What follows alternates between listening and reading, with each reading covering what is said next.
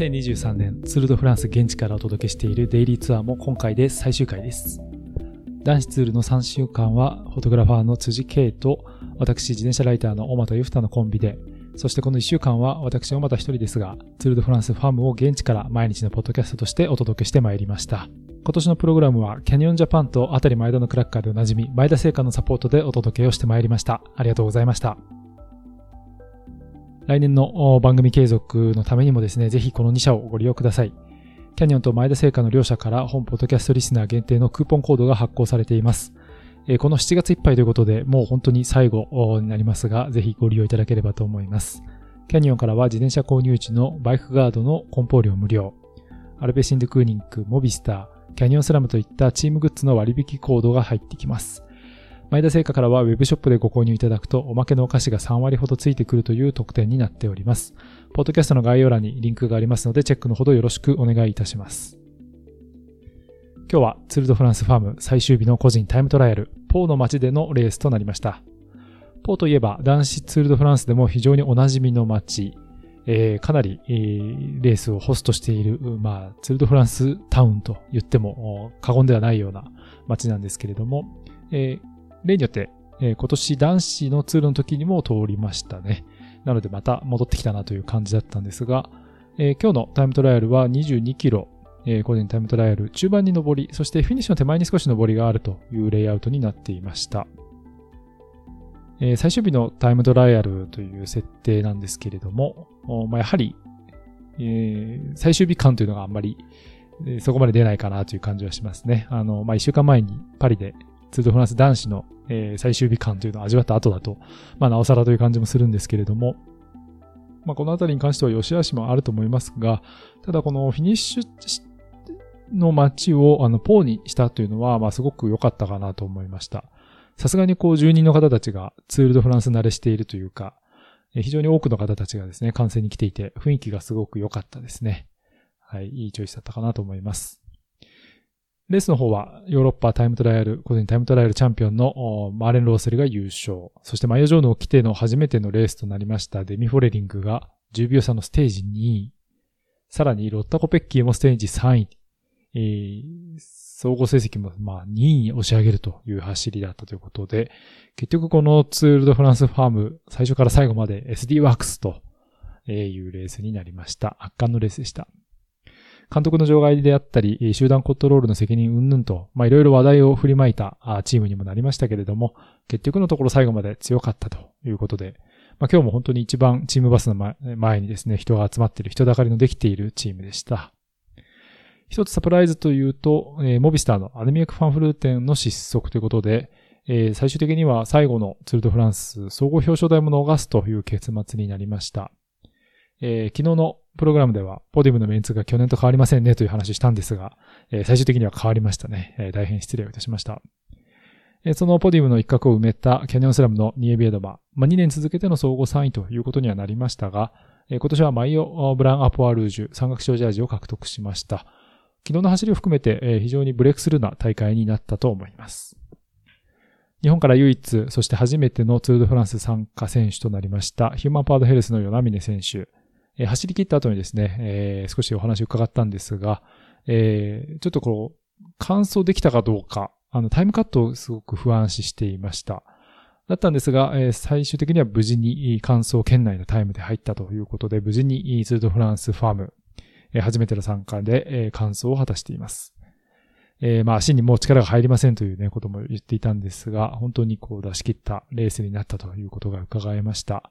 ステージは123位、そして最終的な総合成績は78位で終えています。これにタイムトライアルということで、えー、ちょいちょい変わった機材なんかもありましたね。えー、キャニオンスラムは、ニエビエドモの山岳賞ジャージ獲得に合わせて赤い水玉模様の、まあ、キャニオンのロードバイクも、えー、用意していました。まあ、あの、今日レースで使うことはなかったんですけれども、まあそういったところはやはり、えー、バイクブランドがえサポートするチームということで、抜かりなく用意されていたようです。あとは、あの、フランスのコンチェンタルチームのサンミシェル・マビック・オベール、これ93、オベール93、キャトルバントレーズというチームがあるんですが、えー、ディスクホイールがですね、なんとビスケットの写真になっているというですね、ちょっと変わったセットアップというか、デザインが入っていました。というのも、あの、このサンオベールというのは、あ、サンオベールじゃないですごめんなさい。サンミシェルというのが、あの、ビスケット屋さん、あの、お菓子メーカーなんですよね。なので、えー、そういったあちょっと変わったあディスクホイールがあって、あの、写真で見ると面白いので、えー、写真1枚撮りましたので載せておきたいと思います。というか今これ喋ってて思ったんですが、えー、前田製菓のサポートいただいているこのデイリーツアー、ちょっとサンミシェルの関係者に話を聞いておくべきでしたね。えー、今の今まで気づきませんでした。ちなみにあの、サンミシェル、えー、あの、チームの、えー、別称というかですね、今回、今大会、ニックネームをつけていて、えー、マドレーヌパックというですね、まあ、マドレーヌも確かサンミシェル作ってるのかな？あの、おやつですね、えー、焼き菓子ですけれども、えー、まあ、マドレーヌ部隊ということで、マドレーヌパックというね、名前をつけて、えー、このツールに乗り込んできていたという、えー、コンチェンタルチームになります。去年に続いてのチームは参加になりました。さあまあそんなことで、えー、一日が過ぎて、えー、当然ですけれども最終日というのがやってくるということで、えー、今はなんとなく不思議な気持ちにもなっていますが、えー、一つ質問、えー、最後取り上げたいと思います。えー、まあ2年連続で、えー、このツールドフランスファームを取材されたということで、え、来年以降のツールファームにして、えー、ついて、えー、ああしてほしい、こうだったらいいなと感じることありますか？という質問いただいています。まああんまりこうしてほしいみたいなのはそんなにないんですけど、まあ、大会主催者に何かリクエストすることって多分そんなにメディアの立場ではね、あの、ないというか、あの、本当にあの、取材する上での便宜というのは、あの、ASO の、えー、メディアスタッフのプレス担当者っていうんですかね、の方々はですね、あの、まあ、複数名いるんですけど、本当に皆さん、あの、優しくというか、あの、プロフェッショナルに対応してくださっていて、まあ、あの、僕のようなね、えー、まあ、極東から来てて、すごく、まあ、どんなメディアかもちょっとわからないような、あところでもですね、あのまあ、こっちも本当に取材したいですっていう誠意を見せるんですが、ちゃんと対応してくれて、あの、いろいろ、えー、手はず整えてくれたりだとかっていうところは本当に、まあ男子に続いてですけれどね、あの、助けられました。まあ男女で、あの、プレスオフィサーたちもだいぶ変わってはいるっていうところではあるんですけれども、まあ本当にいいあの、組織になってるかなと思いますが、えー、まああえて言うとしたら、あの、プレスセンターのコーヒーの質を上げてほしいですかね っていうのは、あのどうでしょうね。ちょっとレース映像で見てる限りだとあまり、あの関係ないかもしれないんですが、あのこのツードフランスの、えー、大会公式のコーヒーの、まあ、サポートというか、えー、スポンサーが、あの、先生をって読むのかな？あの、まあ、コーヒー会社があって、で、そこがあの、例えばビラージュだとか、女子ツールはビラージュないんですけど、ファンゾーンっていうのがあって、誰でも入れるんですけど、まあ、そこであの、無料の振る舞いコーヒーをしているんですね。で、それあの、ヨーロッパで結構あるスタイルっていうんですか、あの、サシェット？ちょっとあの、ティーバッグみたいなスタイルで、えー、コーヒーメーカーにそれを差し込んで、えー、コーヒーが、まあ、ボタン押せば出てくるみたいなコーヒーのスタイルが、まあ、すごい、えー、一般的なようで、フランスでは。まあ、その、を作ってるんですが、ええー、まあ、あの、ツール、そしてツールファンもね、サポートしている企業なので、あまりこう、辛口なことは言いたくないんですけれども、まあそんなに、あの、味的にすごく感心するものではないっていうのと、あの、まあ、ツール男子はね、やはりメディアの数も多いですので、その、プレスセンターの、まあ、飲食っていうのをちゃんと整えるスタッフさんがいて、えー、結構適宜入れ替わりまして、種類も結構豊富なんですが、えー、ツールファムに関してはですね、そのコーヒーマシンが2台置いてあるのと、えー、それだけなんですね。あの、水す、水すら置いてないこともあったりとかして、えー、というところなんで、まあ、ちょっとその辺は、あの、贅沢を言えるなら、もうちょっといい、えー、飲み物などが置いてあると嬉しいなという感じですが、まあまあ贅沢というとこですね。ただ、あの、ツールファムの、えー、ちょっと名誉のためにというか、えー、お伝えしておくと、えー、まあ、ホストシティですね。その、大体フィニッシュ地点にプレスルーム置かれますが、えー、そのホストシティの、まあ、あのによるところではあるんですが、たまにこう、ご飯を用意してくれていたりだとか、あの、洒落た、えー、なんていうんですかね、あの、ランチボックスみたいなものを用意してくれていたりするんですが、えー、アルビのステージですね、フィニッシュするステージと、えー、あとどこだったかな。えー、もう一つ、その翌日だったんですけど、えー、その2ステージはね、本当に良かったですね。すごい、あの、野菜が取れて、えー、よかったです。ちょっと食が、あの、一人になってからだいぶ、えー、粗雑になっていたので、えー、野菜取れて美味しかったですし、まあそういうのもあるんでね、あの、ちょっとした楽しみにはなっているというところです。で、えー、まあ、あの、こうだったらいいなというのは多少あるんですね。で、それは何かというと、やっぱり沿道にもっとお客さんがいてほしいなというのは思いました。えー、やっぱり男子の、あの、熱狂ぶりみたいなところは、なんかこう、来てる人たちにやはり来るだけの理由があるなと思っていろいろ観客の人にインタビューしたりするのも楽しいんですが、ちょっとこうツール女子のあの、お客さんたちはみんな静かめというか、あの、な結構あの話は聞いてるんですけど、なんかちょっとあんまりノリが良くないというか、あの、連れられてきましたとか、あんまり、あんまりなんかこう手応えのあるインタビューが取れてなくて、実は。えー、まあ、わーっとね、人が集まるといいなと思うんですが、ただまあ、それにはおそらくこう、フランス人の女子、女性選手で、えー、総合優勝を狙えるようなスターの選手がおそらく1名ではなくて数名、まあ今のオランダみたいな状況でいないとなかなか難しいかなっていう気はしてます。ただ一方であの、今大会マイオブランを見事獲得しました、あの、セラテジットのセドリーヌ・ケラバオルという選手がいるんですが、彼女の人気がもう現地ですごいんですね。今日の表彰でもすごい声援が飛んでいたんですが、あまあそういったところを見ると、やっぱりこうフランス人の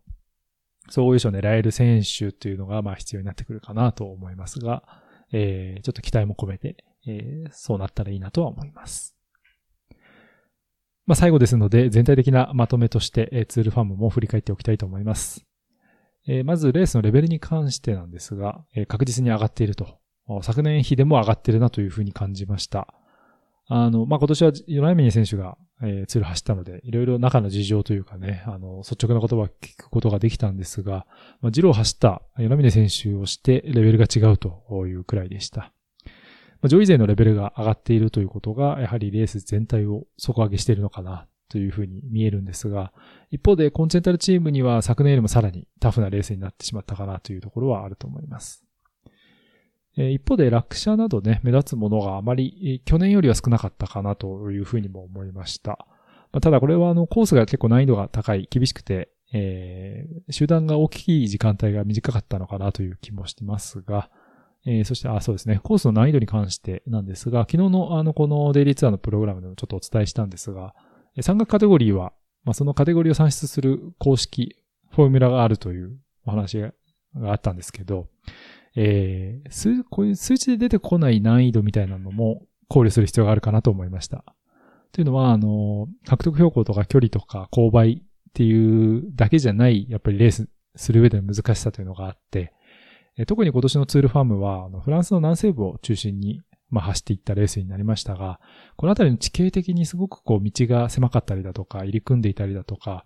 あの、急坂が多かったりだとかっていうところで、その集団で走るロードレースを行う上ですごく、まあ、選手があ数値以上に疲弊することというのはあったかと思われます。あと、個人タイムトライアルの採用というのは、まあ、今大会初めて行われました。え、レースに変化をもたらす、あるいは、ま、さらなる競技レベルの向上という意味では、すごくいい、え、採用だったかなと思いましたが、え、8日間のステージレースだと、結構その TT の比重が大きくなりすぎるかなという気も、まあ、今日の結果なんかを見てみてもそう思いました。なのでまあ、個人的にはある年があってもいいですし、ない年があってもいいかなというふうに思いましたが、どうですかね。それこそフランス人選手で総合優勝できそうみたいな選手が出てきたときに、もしかしたらこう、ピュアクライマーが勝つようなコース設定の年、TT なしみたいな年があるっていうことになるかもしれません。で、まあ現状で、あの、チーム間の機材格差というのもですね、男子以上というか、男子はまあほぼないと見た、見るとしたら、女子のチームに関してはやはり、えー、確実にあるかなというところですね。男子のチームでね、アルテグラ使ってるチームというのは、まあちょっとよっぽどの事情ない限りはなかなかないんですが、まあ女子の場合はアルテグラ採用チームというのもね、結構あったりもします。ただ、えー、総じて定着、このツールファームというのが定着する大会になったなという印象はありました。えー、運営も昨年よりもさらに洗練されていっていると思いましたし、えー、今日はですね、あの、フランスの、えー、首相ですね、えー、エリザベス・ボルヌ氏が、えー、観戦に来ていたんですが、去年に続いてツールファームに来たということなんですけども、えー、本人が望んでこの最終日を見に来たいと言ってきたそうですね。で、このボルヌ氏なんですが、えー、と女性の首相なんですね。まあ彼女がやっぱりツールファームに来たという意味っていうのは、まあ2年続けてきたっていうのはすごく、まあ大きい意味が、やはりフランス国内においてはね、あるかなというふうに思うんですが、まあ、フランスにおける女子サイクリング、まあ、あとは女子のスポーツというものに関しての、まあ、理解度の高さというのも伺い知ることができました。えー、めちゃくちゃ警備は当たり前ですけれども手厚でしたね。えー、来年はオランダ・ロッテルダムでのグランデパール、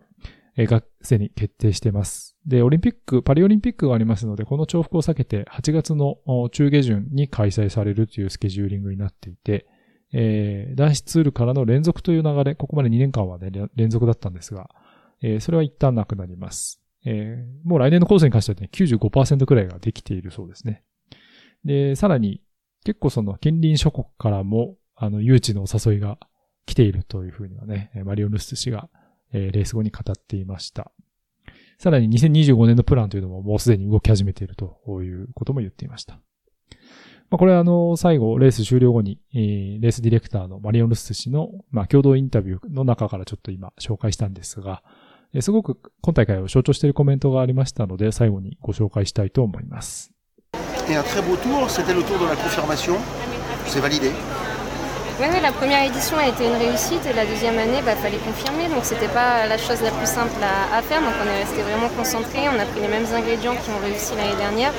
Le Tour de France, euh, bah, c'est une grande fête, c'est une fête populaire et il faut qu'elle le reste. Et je pense que les gens ont, bien compris que c'était la quatrième semaine du Tour. Ils sont venus très nombreux, donc ce qui a participé aussi à ce que le Tour de France, euh, que ce soit chez les hommes ou chez les femmes, soit une course vraiment atypique et que ça reste la plus belle course du monde. はい、えー、では質問だったんですが、まあ、とても素晴らしいツールでしたね。えー、これは、まあ、確信を持つためのツールだったと思いますけれども、実際そうなったでしょうか？という質問ですね。で、え回答ですが、第1回大会は成功に終わって、え第2回目というのはそれをしっかりと定着させなければいけませんが、まあそれはもちろん単純なことではありません。ですから私たちは、え集中力を切らさずに、え昨年成功を収めたのと同じ要素を取り入れて今大会を行いました。えツールドフランスというのは巨大なお祭りです。えそれは人々のお祭りでもあります。えツールファムもそうでなくてはいけませんし、えー、皆さん、あの今大会をまあ、ツールドフランスの4週目だと理解してくださっていると思います。えー、それはもう男子であろうと女子であろうと関係なく、たくさんの方がツールドフランスに参加したということですし、まあ、それこそがツールドフランスの美しさでもあると、それが引き続いているというふうに思いますという、えー、大会ディレクターのマリオン・ルース氏の言葉をお借りして、えー、総括とさせていただきます。アラベルデイリーツアー、ここまで足掛け4週間、えー、30日にわたってご愛聴いただき、本当にありがとうございました。え、今年は本当に皆様からのご愛聴と、あとサポート企業におけるですね、コード利用のご購入ありがたかったです。また、ハッシュタグデイリーツアーでの投稿にはですね、現地で日々励まされました。ありがとうございます。え、なかなかこう、黒字にするのは難しいツールドフランス取材なんですが、少し来年以降に向けて光を見た思いがしています。また改めてですが、このポッドキャストへのサポートを開拓してくれましたキャニオンジャパン、前田製菓の両者に御礼申し上げます。ありがとうございました。えー、明日から、えー、私は一週間ほどツール関連の書き物に集中するフェーズが始まりますので、まだまだ私のツールは終わらないんですが、えー、昨年同様ですね、8月中には、えー、ヤイス出版の方から、えー、ツードフランス特集のムック本が出る予定ということになっています。えー、私もそこに少し書かせていただきますので、えー、ぜひね、発売されましたらチェックのほどお願いいたします。えー、また、会員制ウェブメディアのラルートにはですね、このツードフランス毎日の取材日記というのを連載させてもらっています。えー、デイリーツアーを保管する内容も多いですので、ぜひ一気見していただければと思います。えー、ちなみに、ボリュームはものすごいことになっています。え、アランベールですけれども、各週間のニュースレターのメディアでもあります。えツール期間中は結局週間で発行できずに申し訳ありませんでした。えすると言ったんですが、えツールの内容などはですね、また追ってニュースレターでしっかりエピソードとしてお届けしていければと思ってますので、お楽しみにいただければと思いますし、えまだ購読してないよという方はぜひご購読ください。概要欄の一番下から登録が可能です。男子デイリーツアーでは、深い自転車競技への知見と関西人らしいトークをしてくれました K2 こと辻 K にも感謝を述べたいと思います。また昨年のようにデイリーツアーのリアルイベント、年内にもしかしたら開催できるかもしれませんので、こちらも引き続きチェックのほどお願いいたします。番組へのご意見、ご感想、ハッシュタグデイリーツアーで募集しています。そのご感想が来年の番組継続へのモチベーションになりますので、ぜひお願いいたします。それでは本当に、えー、これにてデイリーツアー、えー、終わりとなります。きっとまた来年のツールドフランスで、えー、お会いできるでしょう。ということで、えー、お別れです。また来年。あ、ラネプロシェン。